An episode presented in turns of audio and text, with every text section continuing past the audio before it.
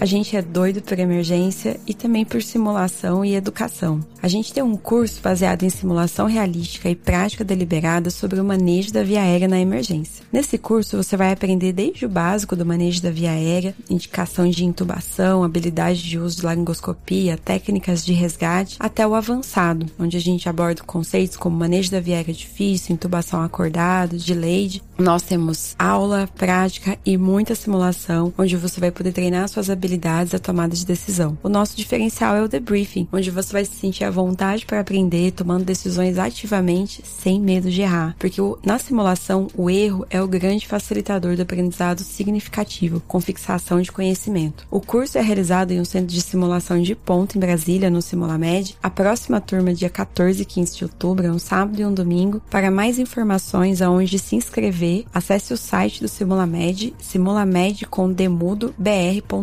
simulamedbr.com ou entre no Instagram do Emergência Rules ou no Instagram do Simulamed, onde tem um link direcionando para a página onde você pode fazer sua matrícula. Eu vejo vocês lá.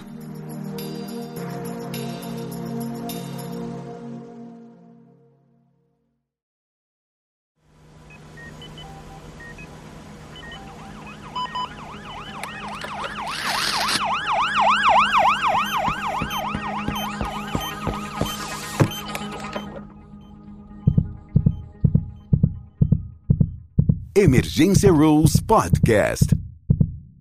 Doidos por emergência.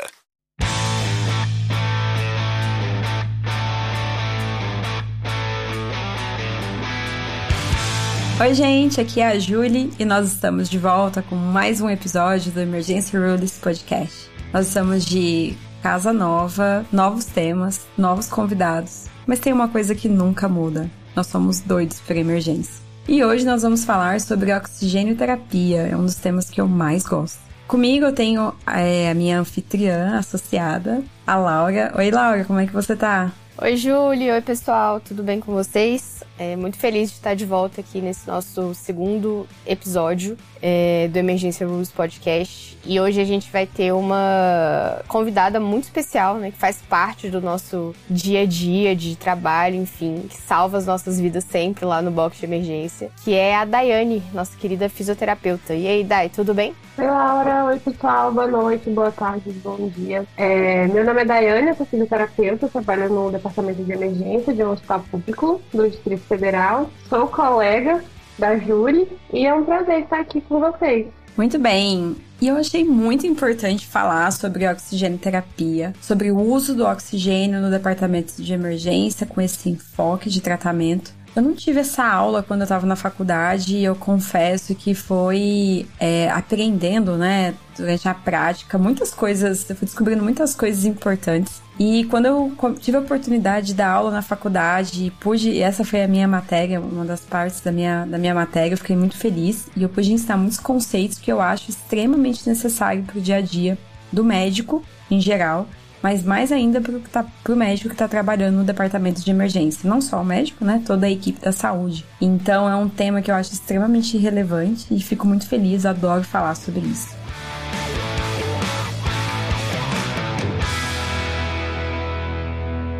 Atenção! Não temos nenhum conflito de interesse para declarar. As informações contidas nesse podcast são para fins de educação e transmissão de conhecimento não deve ser usado em hipótese alguma para diagnosticar ou tratar diretamente pacientes e muito menos deve substituir a opinião de um especialista. Se necessário, procure seu médico.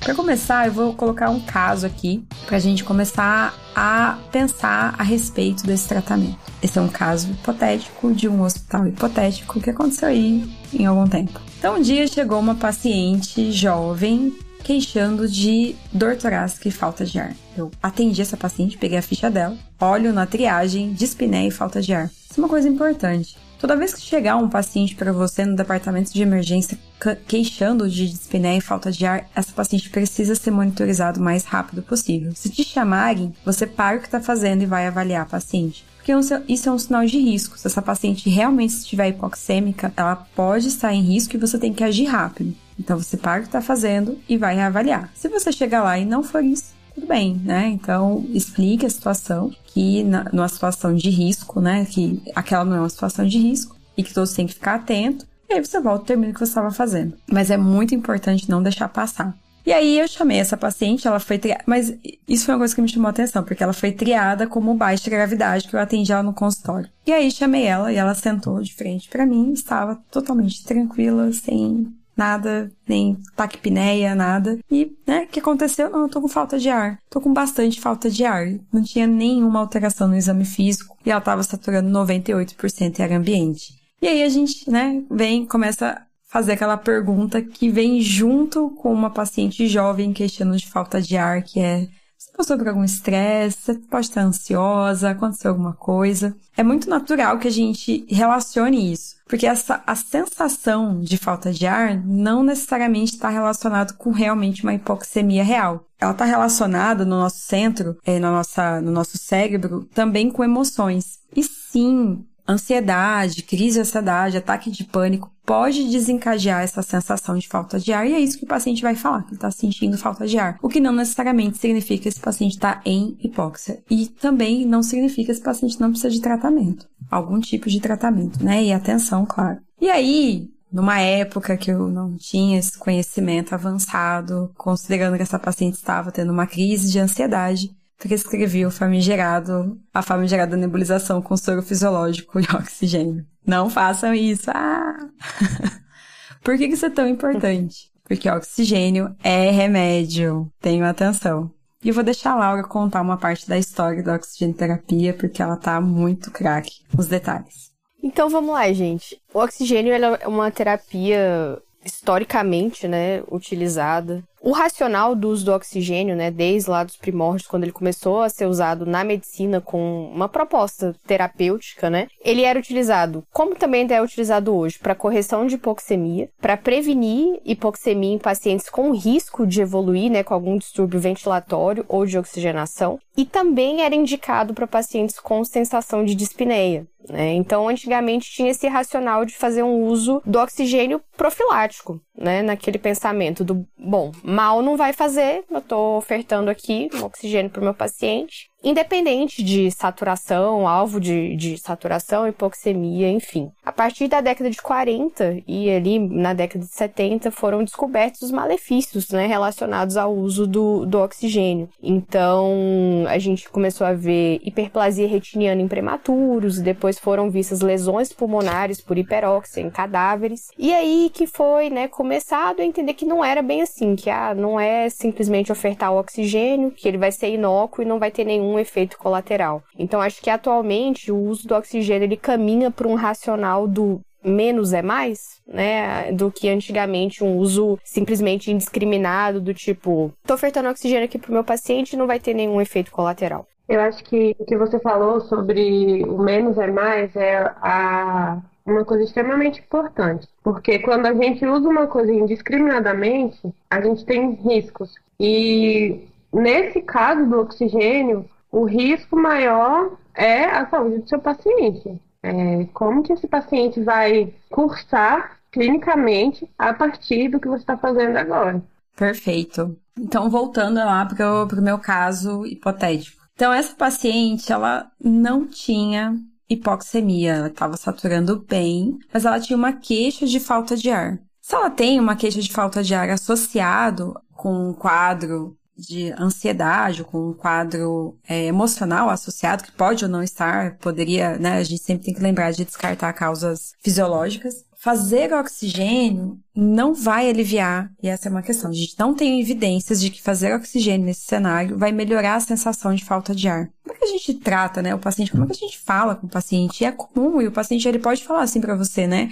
Não, mas eu tô sentindo falta de ar. Você nunca vai falar para o paciente que ele não está sentindo, porque ele é que sabe o que ele está sentindo. Mas você pode demonstrar segurança para o paciente e garantir para ele que você está olhando para ele. Então, olha, eu auscultei, te examinei, tô vendo aqui a sua oximetria, auscultei o seu pulmão e não tem alteração. Então, assim, eu sei que você está sentindo falta de ar, mas isso agora não, não tá, não está causando é, nenhuma descompensação. Você vai ficar aqui em observação, enfim, né? Isso vai depender do quadro clínico da paciente. E isso é importante porque às vezes a gente acha que estou fazendo um placebo, não vai ter nenhum risco, né? Então eu vou passar oxigênio para o paciente na expectativa dela se sentir melhor dessa falta de ar e tá tudo bem, não vai ser nada demais. Então tem várias questões que na verdade pode ser demais. Uma delas é que oxigênio é remédio e sendo remédio tem um custo. Então existe um custo para colocar o oxigênio no cilindro, para colocar o paciente, né, para o paciente ser entregue para o paciente. Então existe um custo em fazer isso, né? Isso gera um custo para o hospital e a gente que trabalha na área da saúde, a gente no SUS, a gente tem que considerar isso, né? A gente precisa otimizar o aporte de recursos para a gente poder tratar todas as pessoas e não faltar insumo. E isso foi muito importante durante a pandemia da Covid, que aconteceu a coisa assim mais absurda que alguém poderia imaginar,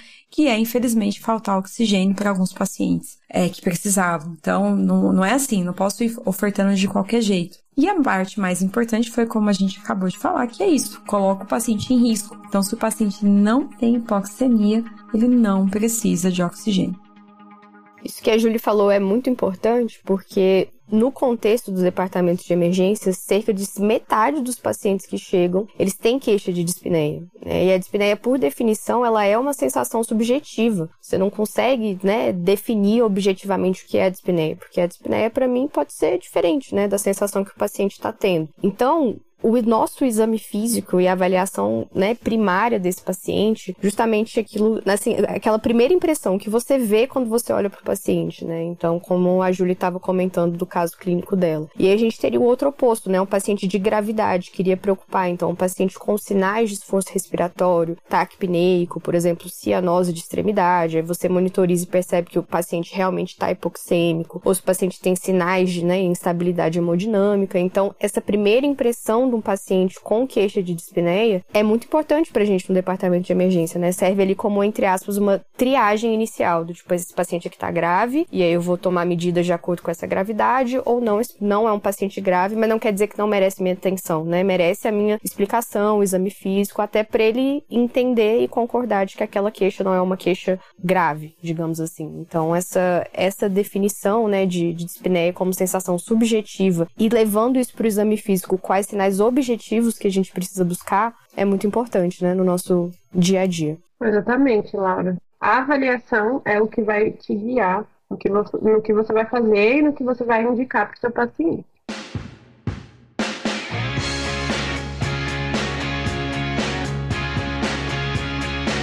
Gente, então fazendo um paralelo, né, sobre esses pacientes. O paciente que a Julie deu exemplo, né, que é um paciente que está estável, não tem nenhum sinal inicial de gravidade. E aí, comparando com um paciente que chega, né, ataque dispneico, com cianose de extremidade, talvez uma instabilidade hemodinâmica associada. Então, para a gente monitorizar o grau de hipoxemia desse paciente, no departamento de emergência a gente vai utilizar de dois, dois instrumentos, né, digamos assim, que é a oximetria de pulso e a gasometria arterial. E a gente sabe que a gasometria é um procedimento invasivo, né, doloroso para o paciente. Então, em relação assim, como que eu vou abordar esse paciente primeiro, né? Esse paciente aqui eu vou coletar uma gaso ou esse paciente a oximetria de pulso está suficiente? O que, que você acha sobre isso, dessa primeira impressão assim do paciente? É, o que a gente acabou de falar uns minutos atrás com relação à avaliação, né? Cada paciente é um paciente e cada caso é um caso. Então, é, essa avaliação individualizada do paciente, do quadro clínico, é o que vai ser determinante. O que é que esse paciente está me apresentando para que eu precise de um exame invasivo ou não? E é interessante a gente pensar sobre isso, porque a oximetria de pulso é muito válida, porque ela está disponível, ela é de fácil acesso, ela é rápida, porém ela tem algumas limitações. E geralmente ela pode falhar no paciente, falhar no sentido de que ela não consegue funcionar, porque o paciente está muito grave, nos pacientes mais graves. Já a gasometria é um exame que, se coletado né, adequadamente, ele, ela realmente traz resultados fidedignos. E a gente pelo, pela, pela questão de ser o gasômetro, ser um aparelho, né, basicamente, praticamente point of care, de vez em quando a gente fica nessa questão, né? Ah, será que é confiável? Não é? A parte metabólica, aliás, a parte de eletrólitos, algumas vezes realmente precisa ser recalibrado, mas a parte de gases, via de regra, sempre é confiável. Então é um exame confiável, porém é um exame invasivo e doloroso. Tem uma coisa que eu gostaria muito que as pessoas repensassem. Inclusive, gente, existe um guideline sobre oxigênio terapia. Então, assim, nada disso é da nossa cabeça, a gente inventou, nós estamos criando a, a, né, a roda, nada disso. Então, existiu um grupo que sentou e falou assim, gente, vamos pensar aqui em evidências, o que, que é melhor, né, para fazer, quais são as melhores condutas. E uma das coisas que esse guideline ele traz, que eu acho que a gente precisa mudar na nossa prática, é que a gente não atrasa o oxigênio para coletar a gasometria. Então, a gasometria é um exame que traz muita informação fidedigna, mas a gente tem que pensar em cima dela de acordo com o que o paciente tem, tá recebendo de oxigênio. Outra coisa importante, não desliguem o oxigênio para coletar a gasometria se o paciente estiver dependente de oxigênio. O desmame do oxigênio ele é feito através do oxímetro. Então, se o paciente, se, se, se você desligar o oxigênio e o paciente ficar hipoxêmico, você está causando um dano para fazer um exame que muitas vezes não vai mudar a conduta ali. Então, quando é que eu vou? Meu paciente chegou grave, ele acabou de chegar, coloquei o oxímetro, não está pegando o oxímetro e ele está muito grave.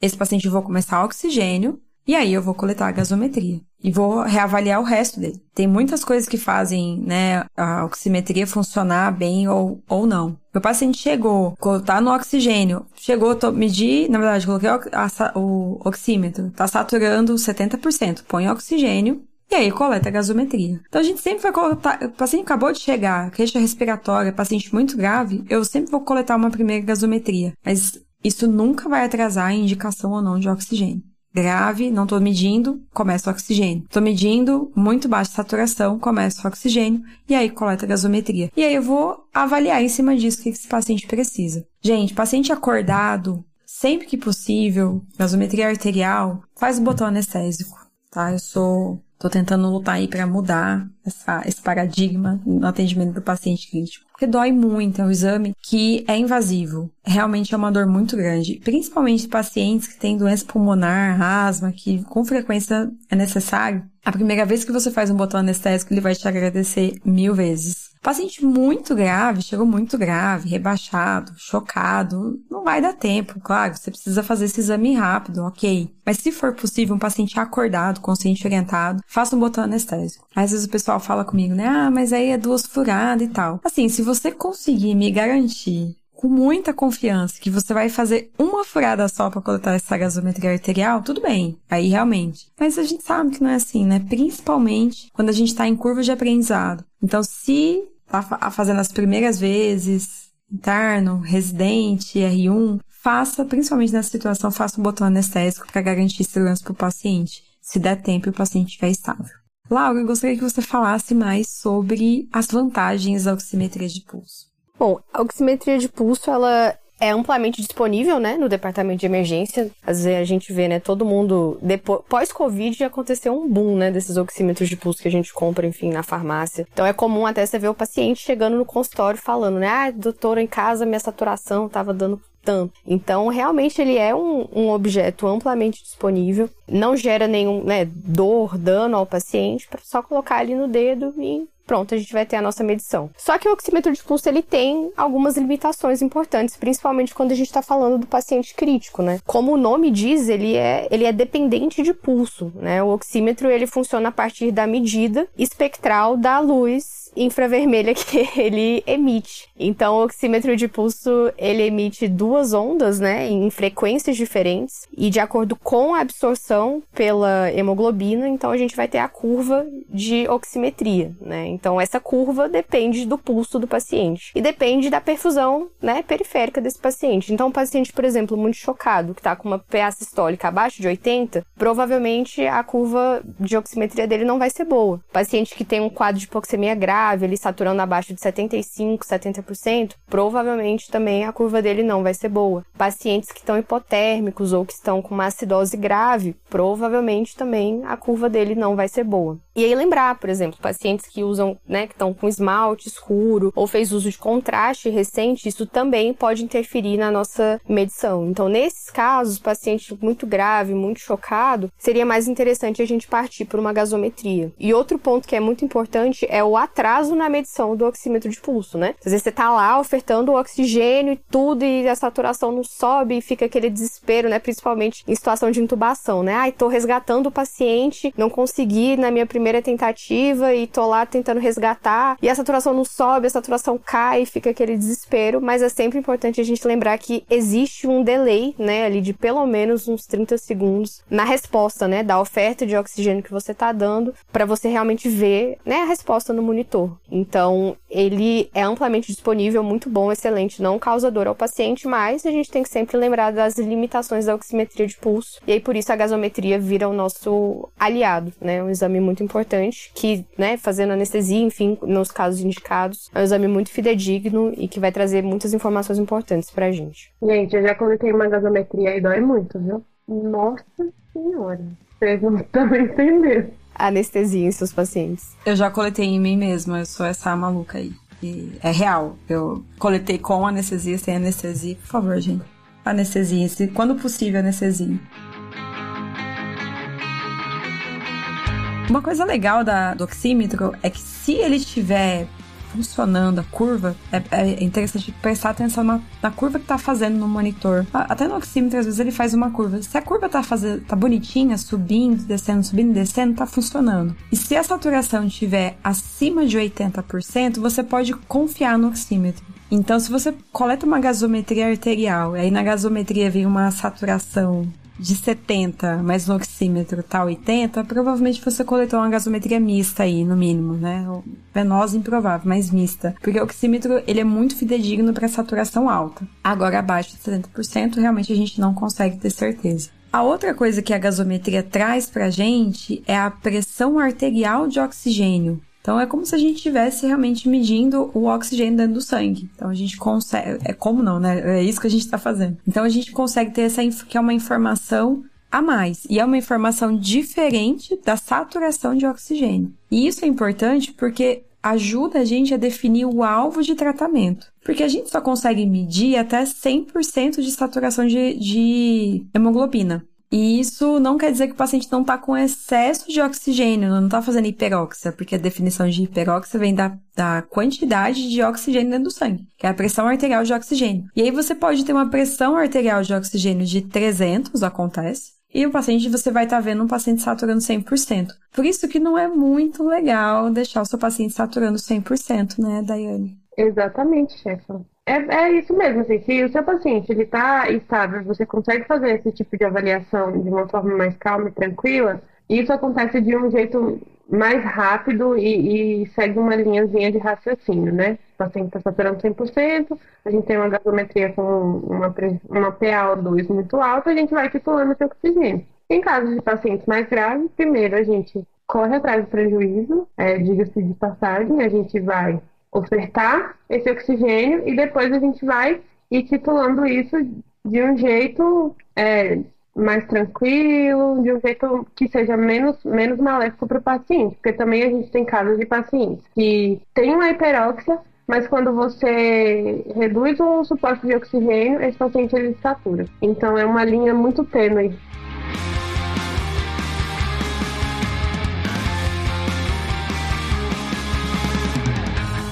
Então vamos lá entrar num assunto polêmico, né? Acho que ele já foi mais polêmico, mas enfim. Alvo de saturação do paciente no departamento de emergência, né? Acho que tiveram vários estudos, assim, muito característicos, saturimetria no paciente com infarto com supra, né, alvo de saturimetria no paciente com AVC, enfim. É, várias discussões, artigos muito interessantes sobre oxigenoterapia conservadora, né, que seria visando um alvo menor de PaO2 e saturação, né, no oxímetro, e uma oxigenoterapia como é, é feita, né, assim, entre aspas, indiscriminada. Tivemos estudos que mostraram que a mortalidade era maior quanto maior a sua oferta de oxigênio, e tiveram estudos que não mostraram isso. Né? Eu acho que um estudo que é muito marcante nesse contexto foi um estudo que foi publicado em 2020 na, na New England, que é um estudo que compara essa oxigenoterapia liberal versus uma oxigenoterapia conservadora nos pacientes com síndrome de desconforto respiratório agudo.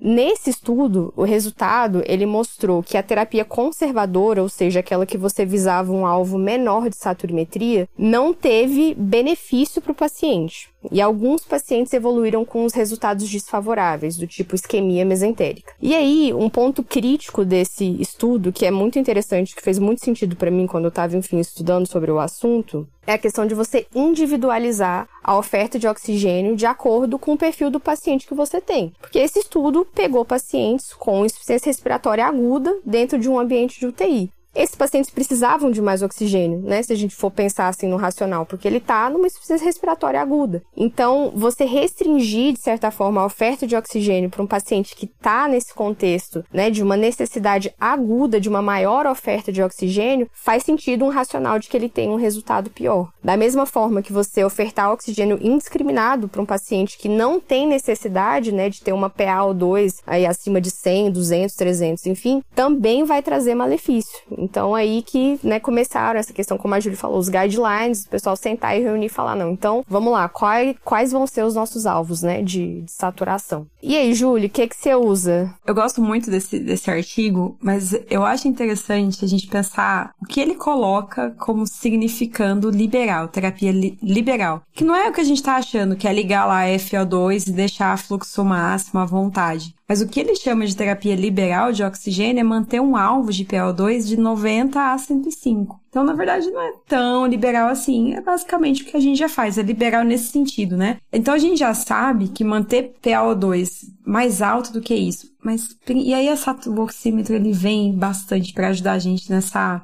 nesse alvo. Então, manter saturação acima de 99 ou em 100%, né, que é acima de 99 a 100%. Então, manter a saturação de 100%, 99 100%, isso pode pôr também o paciente em risco. Só que tentar 94 abaixo do que isso, ou uma PO2 mais baixo do que essa, também põe o paciente em risco e a gente volta pro equilíbrio, né? Então é isso que a gente tem que buscar, é o equilíbrio. E é isso que a Laura falou, as doenças, elas têm algumas nuances, nuances cada paciente é de uma forma, vai responder de um certo jeito. Mas aí acaba que a gente tem vários alvos terapêuticos um pouco diferentes para vários tipos de doença. Mas em geral, o paciente crítico, inclusive está na parada cardíaca, é pós-parada, né? Então, na parada cardíaca a gente oferta oxigênio a 100%, mas assim que o paciente volta, então no paciente crítico, nosso alvo é de 94 a 98%. E aí muda um pouco algumas doenças, mas aí eu acho que se ficar isso, fixar isso na cabeça está o suficiente. Então lembrar disso, que mais importante do que eu começar saber quando, exatamente quando começar o oxigênio para meu paciente grave, é entender o alvo. Porque se passar de 98, é, então 99, 100, eu tô pondo meu paciente em risco, principalmente porque eu não sei quanto que eu estou ofertando de PO2, que pode ser muito alto, 300, 150, 200, 300. E menor do que isso, menor do que 94, esse paciente ele também pode estar em risco de fazer hipoxemia e ter, enfim, complicações. A não ser que TPO cístico, que a gente vai falar daqui a pouco, um pouquinho mais. É importante a gente lembrar que o nosso paciente, o paciente que entra dentro de uma, de uma sala vermelha, ele não é só a dispneia, ele não é só a hipoxemia. É, um, é uma pessoa que tem algumas outras doenças, um outro histórico, então não é só, como já foi comentado, é só a ponta do iceberg, a hipoxemia. Então esse paciente ele não é só uma saturação baixa, não é só um desconforto respiratório. Ele pode ter também outras doenças e outras coisas que podem estar influenciando diretamente nessa condição de agora. Perfeito. Uma das coisas que às vezes acontece, chega paciente com um quadro de insuficiência respiratória e aí a gente começa o oxigênio, né? Então o paciente saturando e começa o oxigênio e aí fala, é, melhorou, né, a saturação, então tá tudo bem. Calma lá, né? Então, assim, o paciente tem uma doença, provavelmente uma doença aguda, que levou àquela situação. Então, eu preciso tratar aquela doença. O oxigênio ofertar. Apesar do oxigênio ser remédio, ele não trata tudo. Então, ele vai tratar a hipoxemia. O que está levando, o que está causando a hipoxemia se for pneumonia, se for um TEP, enfim, eu preciso investigar e tratar.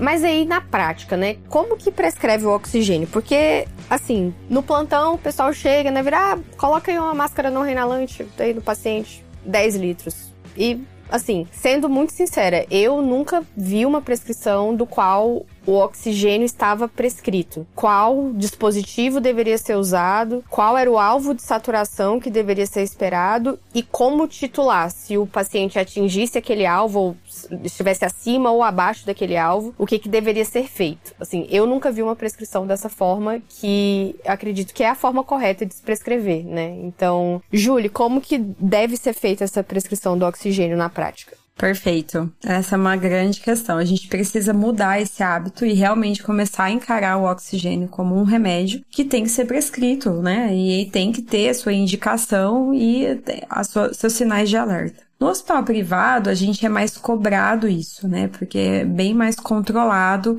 essa oferta de oxigênio. Então, a gente tem que, no mínimo, colocar lá, prescrever oxigênio. Tem que estar lá na, na prescrição. A forma correta e segura, né, para o paciente é você, vai depender, né, o dispositivo vai depender da gravidade do paciente que ele está precisando. Então, se ele está com catéter, com venturi, com máscara não reinalante, você vai colocar o, dispositivo uh, de oferta de oxigênio contínuo. E aí você vai colocar o alvo, né? Então, oxigênio para. Isso embaixo da prescrição, dentro, né? Do oxigênio. Oxigênio para manter saturação entre 94% e 98%, se for um paciente, enfim, que não tenha nenhuma condição de restrição de oxigenoterapia, como o DPL cítico. Se for DPL cítico, mais importante ainda é colocar o alvo, que não pode passar de 92%. Então é 88 a 92. E é isso é importante porque dá, você está autorizando a equipe a aumentar o fluxo se a saturação ficar abaixo de 94%, ou diminuir o fluxo se ficar acima de 98%. E chamar o médico caso o paciente tenha uma saturação abaixo de 94%, porque daí talvez, né, o paciente precisa de precisa ser reavaliado, e claro, com certeza, e mudar o dispositivo, enfim, ter uma ou, sei lá, ser medicado, pode ser um broncoespasmo que é um paciente estável, eu sempre vou optar começar com um fluxo de oxigênio menor, tendo em vista o risco que eu posso estar colocando esse paciente. Mas se é um paciente grave, a gente coloca e vai com Deus até conseguir estabilizar o paciente.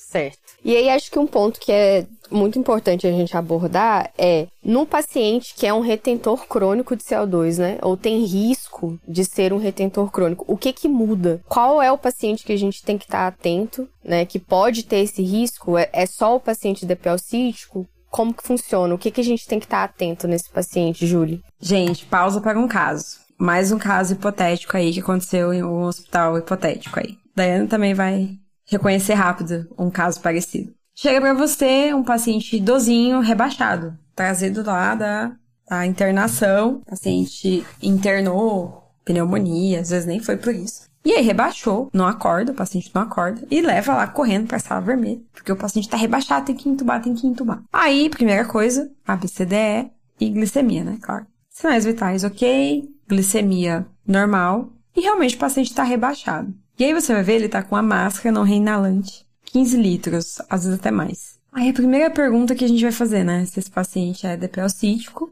ou se tem alguma condição, se é obeso, super obeso, se tem uma doença pulmonar, como uma fibrose cística. A gente coleta uma gasometria e na gasometria vem uma PCO2 altíssima. Já peguei PCO2 de 120, 130. E a gente chega aí pós ao diagnóstico que esse paciente está fazendo uma retenção de CO2. E aí isso faz uma acidose respiratória e por esse motivo, por causa dessa acidose, esse excesso de CO2 no sangue, o paciente ele rebaixa o nível de consciência. Ele faz uma hipopneia, retém mais CO2, rebaixa o nível de consciência e esse paciente realmente está em risco de fazer depressão respiratória e parada cardio, cardiorrespiratória. Como é que...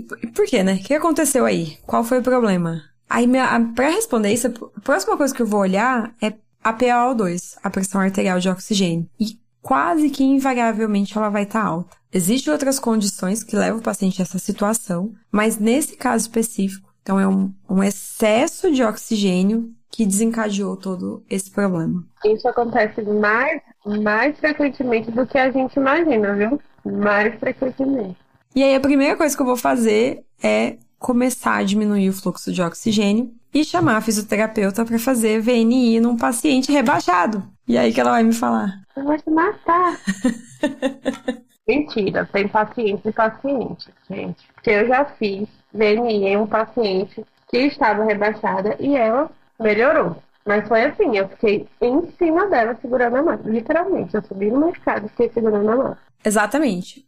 Fazer VNI, ventilação não invasiva, é contraindicado em paciente rebaixado de forma relativa, porque tem alguns casos que resolve muito rápido. Então, todo tipo de rebaixamento do nível de consciência que resolve rápido, vale a pena tentar tratar, né? Antes, né? Não entubar, nada disso. Então, é essa, essa é a situação de exceção para indicação de ventilação não invasiva no paciente rebaixado por excesso de CO2. Então, o que, que acontece? Eu não vou entrar aqui em detalhes de fisiopatologia, porque a gente não tem isso muito certo. O que a gente sabe é que tem alguns pacientes que, quando eles recebem um pouquinho a mais de oxigênio, por algum motivo, eles têm essa tendência de reter o CO2. E quanto mais eles retêm o CO2, mais eles retêm o CO2.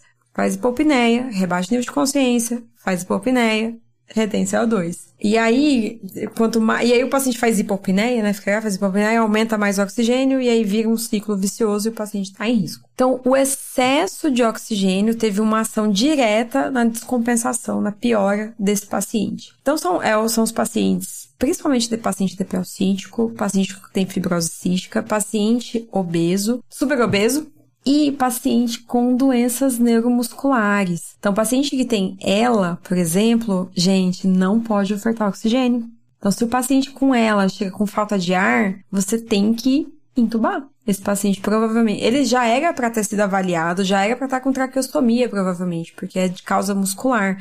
Então ele vai fazendo hipopneia por paralisia muscular e vai tendo falta de ar. Se ele pega uma tá, ah, avaliou, vai programar, fazer traco e tal, decidiu, né, a família decidiu isso, o paciente decidiu isso, aí esse paciente pega uma pneumonia, descompensa, chega taquipneico e saturando na emergência ele não pode receber oxigênio de forma não invasiva. Então, porque ele pode reter um paciente de alto risco de reter CO2. Então, eu posso até começar como ponte, posso até tentar VNI, mas provavelmente esse paciente vai evoluir com intubação num cenário como esse. Então, tem que tomar muito cuidado, não é só DPL cístico. Mas, o paciente com DPLC, a gente tem que ter muito cuidado. Por isso que o alvo de saturação para ele é mais baixo. Porque se for de. Se a gente ofertar é um pouquinho mais. Se a gente, então, o alvo dele é 92%. Se a gente deixar ele com 94%, ele já está em risco de fazer retenção do CO2. E a gente tem estudos mostrando que paciente DPO cístico que recebe oxigênio de forma liberal, à vontade, satura alto, esses pacientes eles têm um tempo de internação aumentado e mortalidade também. E a principal causa é retenção do CO2. Como é que trata a retenção de CO2 por hiperóxia? Tem que ir diminuindo o oxigênio aos poucos, não pode zerar o oxigênio, porque senão você faz uma insuficiência respiratória rebote e aí vai acabar sendo entubado. E se você puder aumentar o volume do paciente, ou seja, fazendo ventilação não invasiva, é o ideal. Daí lava o CO2 e aí aos pouquinhos o paciente vai acordando. Duas, três, quatro horas depois, né? Dependendo da evolução do paciente, não melhora. Aí sim você pode considerar intubação, necessidade de intubação e etc esses pacientes que a gente comentou, né, os DPOcíticos, pacientes portadores de doenças neuromusculares, enfim, são pacientes que vale a pena você ter uma gasometria inicial, né? Vale a pena você ter uma análise de uma gasometria arterial, porque você precisa entender se ele é um paciente hipercápnico, né? Se realmente ele está tendo uma retenção de CO2. Porque né, não necessariamente, ah, todos esses pacientes vão fazer retenção de CO2? Não, né? Depende do estágio da doença, enfim. Então, essa análise gasométrica inicial é importante para você entender o seu alvo terapêutico, né? Você vai colocar o seu alvo entre 88 e 92, ou é um paciente que pode saturar entre 94 e 98. Então, uma gasometria inicial para esses pacientes é, é importante. Esses pacientes crônicos, eles têm, eles têm um histórico, eles conhecem muito bem.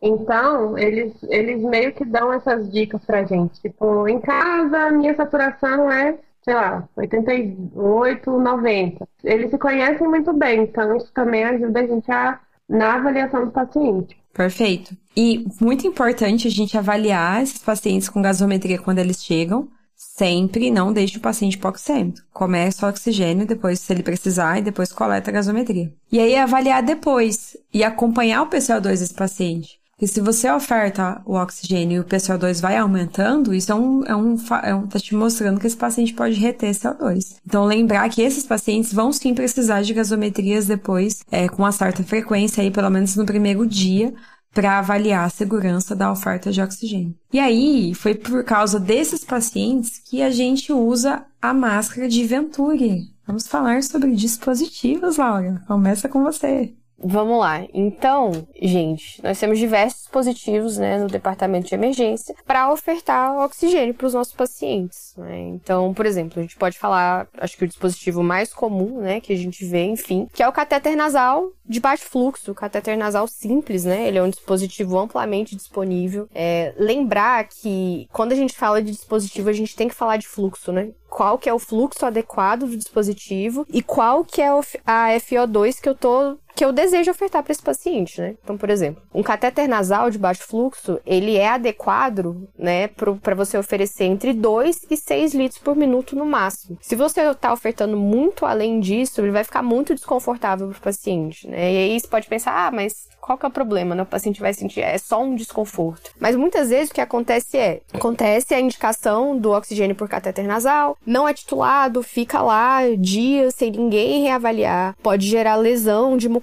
nasal do paciente, desconforto em orofaringe e além de deixar o paciente preso a um dispositivo, né, de oxigênio. Então, assim, é importante a gente lembrar do né, você indicou, né, teve a indicação do uso do dispositivo, então você tem que saber qual que é o fluxo adequado para aquele dispositivo, qual é o seu objetivo, né, de saturimetria que você quer ofertar e lembrar de sempre reavaliar, porque é um tratamento, o paciente vai ficar mais restrito no leito por conta né, desse, por exemplo, do catéter nasal e que não é isento de malefícios, né, ele também pode, né, se você colocar num fluxo inadequado, gerar lesão de mucosa nasal para o paciente. Esse catéter nasal, ele é mais, sim, é, usado com esse fluxo mais baixo, porque o nosso nariz ele não vai conseguir fazer o trabalho de umidificar e aquecer o ar. Então, a gente tem que lembrar também que o oxigênio ele é frio e seco. E um oxigênio, um, né, um, algo no seu nariz frio e seco o tempo inteiro, não tem ser humano no mundo que consiga fazer esse trabalho de aquecer e umidificar 6 litros de oxigênio 24 horas. Se o seu paciente ele precisa de um fluxo um pouco maior, você já tem que considerar um outro dispositivo. Porque imagina que em setembro a gente em Brasília, com umidade do ar de 30%, enfiando o oxigênio a 6 litros no nariz de uma pessoa.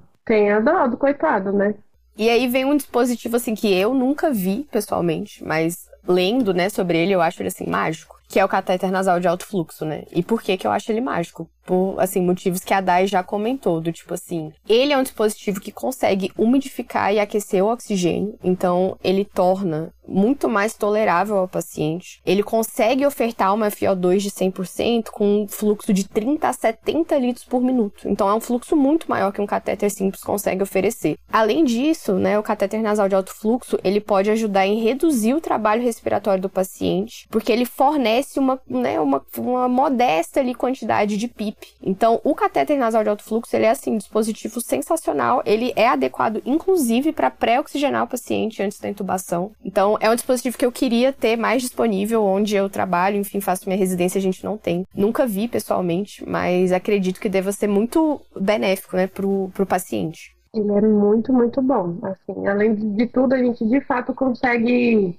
Tem um, tem um, um aparelho que, tem, que a gente tem lá no hospital que eu trabalho, que a gente consegue mesmo, assim, colocar a temperatura, se a gente quer 35 graus, 37 graus, 36 graus, e é maravilhoso, assim, é. eu vejo, eu trabalho na pediatria, dentro de uma UTI, e os pacientes pequenos que chegam com insuficiência respiratória, com um quadro respiratório mais grave, é assim, não tenho nem palavras para dizer como que a criança ela melhora, assim, com esse fluxo é, de um cateter nasal com, de alto fluxo, assim, maravilhoso, impecável.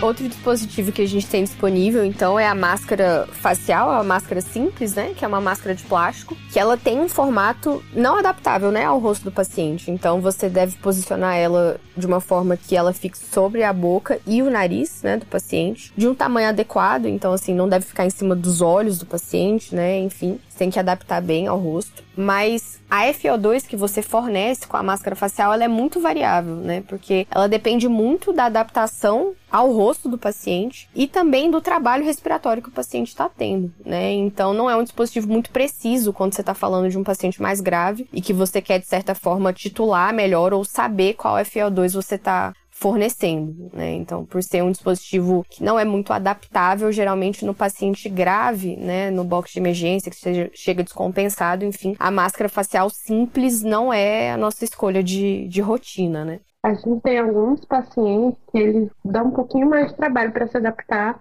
a essas máscaras. Essa seria uma boa escolha se a gente tivesse um paciente mais estável. A gente tem algumas dessas máscaras lá no hospital, mas a gente quase não usa, assim. Raríssimas vezes elas são usadas. E a gente tem a máscara não reinalante, né? Que é a máscara não reinalante, então ela combina essa, essa máscara, né, facial de plástico com um reservatório que vai manter ele entre 500 e 1000 ml de oxigênio, né, que você vai estar tá ofertando. E a máscara não reinalante ela se torna muito interessante para gente no departamento de emergência, porque no paciente grave, né, que geralmente é um dispositivo que o paciente tolera, não é igual a VNI, né, porque a VNI ela realmente vai estar tá fazendo ali uma pressão inspiratória no rosto do paciente que a gente sabe que muitas vezes gera, né, desconforto, agitação, enfim. Então a máscara não reinalante, dentro do fluxo correto, ela é um dispositivo muito importante para gente no departamento de emergência, principalmente falando de pré-oxigenação, né? Outro dispositivo que a gente tem também, que é muito interessante nos pacientes DPOcíticos, né? É a máscara de Venturi. Né? Elas são máscaras que são projetadas para um fluxo entre 12 e 15 litros e elas vão ofertar uma FO2 máxima de 50% tá? Só que por que, que essa máscara ela é, ela é interessante para os pacientes DPOcíticos? Porque você consegue titular né, exatamente a FO2 de oxigênio que você está ofertando para esse paciente. Então, nos pacientes que têm risco, né, de, enfim, de hipercapnia, retenção, né, de CO2, enfim, é muito interessante que você tenha um dispositivo do qual você consiga titular de forma precisa é, essa fração de oxigênio que você está ofertando. E é um dispositivo também que, como a gente sabe exatamente quanto de oxigênio que a gente está ofertando para esse paciente, a gente consegue calcular mais ou menos a relação PaO2 e FiO2 desse paciente e ser um guia na nossa terapia mesmo. E é, é, interessante prestar atenção como os nossos dispositivos funcionam. Já aconteceu algumas vezes, eu trabalhei em alguns lugares que simplesmente não existia máscara não reinalante. E isso é assim, trabalhar com paciente grave é impossível, não tem como. Você tem que ter dispositivo que oferte oxigênio de alto fluxo, né, para paciente grave. E aí, é, uma das coisas que eles faziam era aumentar o fluxo da Venturi. E você, a Venturi, ela foi feita para ser um dispositivo de segurança, para não deixar o médico dar muito oxigênio para o paciente DPO-cístico, basicamente isso. Então, ela, a, a forma como ela funciona, né, o jeito que ela foi desenhada, não vou entrar em detalhes da questão física aqui, mas quando você chega num, num, num, num valor X de, de, fluxo de oxigênio que vem escrito nela, ela só vai te entregar, é, ela vai te entregar aquela FO2 fixa. Se você aumentar, então, por exemplo, a Venturi laranjada, que é de 50%, ela é a 12 litros. Então você põe 12 litros, ela te oferta oxigênio a 100%. Se você aumenta 13, 14, 15 litros, não vai aumentar a FO2 que você está ofertando para o paciente, porque esse é o mecanismo de defesa dela. O oxigênio entra por conta da, da, da, do redemoinho que ela faz, o oxigênio em excesso sai. E aí vai ser só os 50%. Então, vedar aquela saída de ar do, do da Venturi, já também já vi isso, né? Passar esparadrapo em volta não é elegante, a gente não consegue garantir da mesma forma que o paciente vai estar tá recebendo, né, o alto fluxo de oxigênio.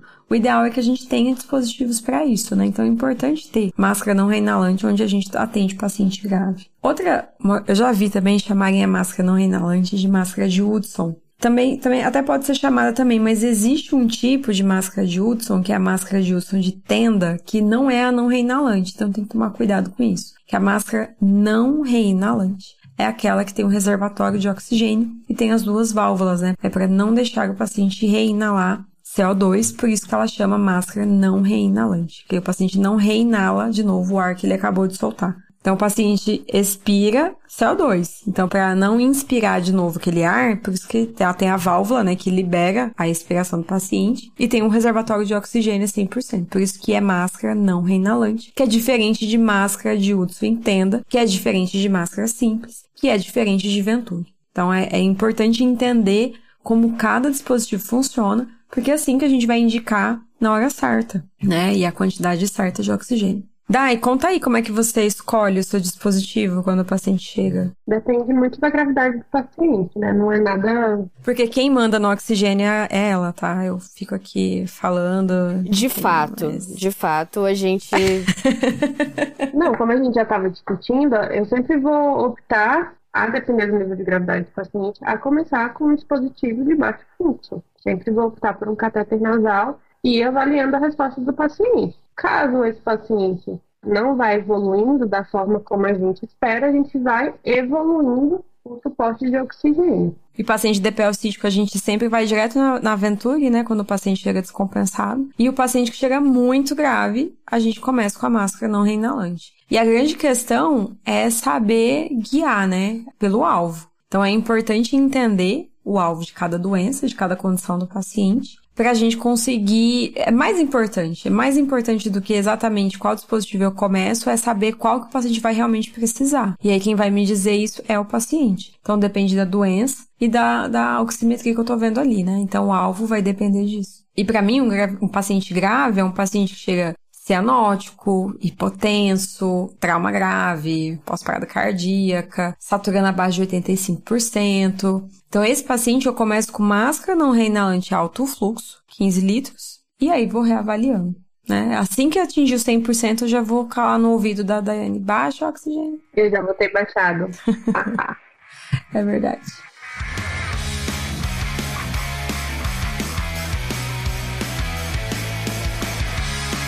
Então, gente, o paciente chegou, né?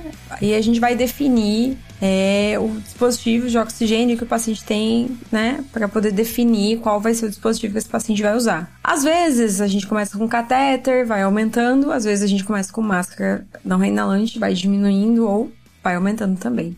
Depois da máscara não reinalante alto fluxo, algumas doenças, né, ou até antes, algumas doenças, a gente, o paciente precisa de pressão positiva na via aérea. E aí a gente abre mão da ventilação mecânica não invasiva, que vai ter o benefício de, da gente controlar o fluxo de oxigênio, a FO2 para o paciente e ofertar pressão na via aérea sem precisar entubar o paciente. E aí, quando esse paciente tem, tem algumas condições, é que ele não responde ao tratamento com a VNI ou simplesmente é um paciente realmente que está muito grave. Aí, o próximo passo de oferta de oxigênio é através de intubação. Então, a intubação ela é indicada em paciente que tem proteção de via aérea, por rebaixamento do nível de consciência, mas também quando o paciente precisa de, uma, de um tratamento, de uma troca gasosa mais eficiente. E às vezes esse paciente ele vai precisar então de pressão, ele vai precisar de pressão contínua na via aérea por mais tempo, por 24 horas, né, pelo dia todo, todo, todo o tempo. Então, enquanto ele precisar desse, desse suporte mecânico. Controle de troca, enfim, controle adequado de troca gasosa. E se nada disso funcionar? Então agora ficou mais famoso, né, na época da, da pandemia, é o tratamento pelo ECMO,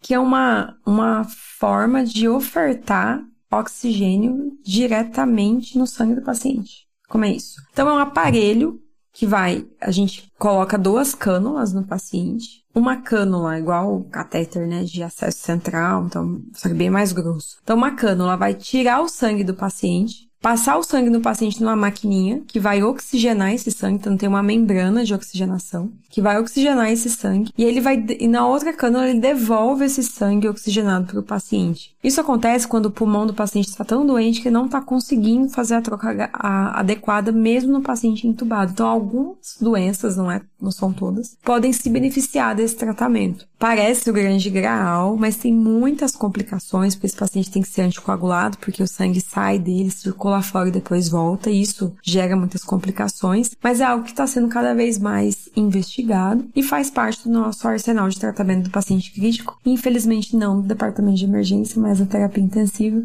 Quem sabe um dia em alguns perfis de paciente vai chegar até mais cedo no departamento de emergência. Eu já vi alguns pacientes fazendo ECMO, assim, umas pneumonias zona, assim, criança, lógico, né? Que fica. Ou é criança velho, que fica ruim com pneumonia. Mas assim, cara, é o tempo inteiro. Uma... Ninguém pode sair do leito da criança. Tipo Assim, tem... O perfusionista não pode sair de dentro do leito, porque não dá.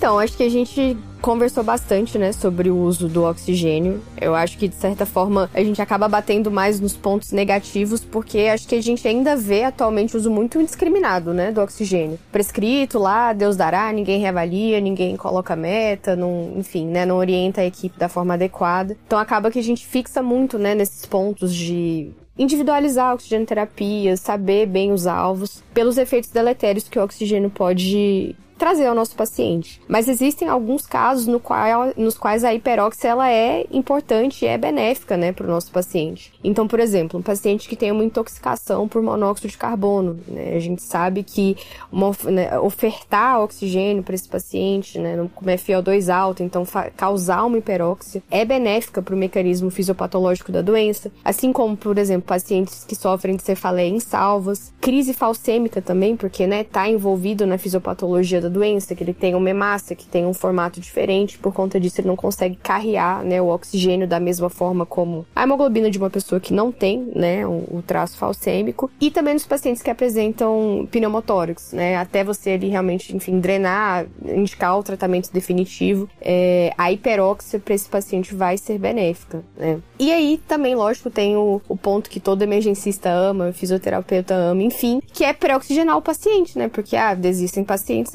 né, vezes vão precisar entubar, então a gente precisa ter esse conceito bem definido, né, da pré-oxigenação, qual dispositivo usar. Mas isso são cenas para os próximos capítulos que a gente vai conversar no próximo episódio, então fiquem ligados, porque essa discussão vai ser sensacional. Muito bem. Muito obrigada, gente. Foi muito divertido falar sobre oxigenoterapia, apesar de que é um assunto super sério, né? Talvez até um pouco tenso. A gente fica dando um monte de sermão, não pode fazer isso, pode fazer aquilo. Mas é porque é muito importante. Mesmo assim, eu amo falar sobre oxigenoterapia.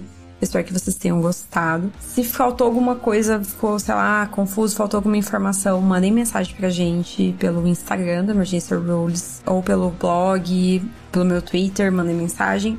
E a gente vai tentar, enfim, responder lá mesmo. Enfim, a gente pode fazer, depois fazer um adendo nesse episódio. Mas fiquem à vontade para dar feedback. Eu tô adorando voltar a gravar os podcasts. É muito legal. É uma forma de ensino que eu acho muito bacana. Uh, e é isso. Muito obrigado pela participação, muito obrigado por estarem aqui, Laura e Daya. Vejo vocês no plantão. Tchau, tchau, gente. Tchau, gente. Foi um prazer estar aqui com vocês. E até a próxima.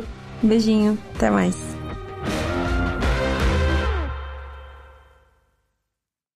É porque na maioria das vezes é a ponta do iceberg, né? Exatamente. Que derruba o Titanic.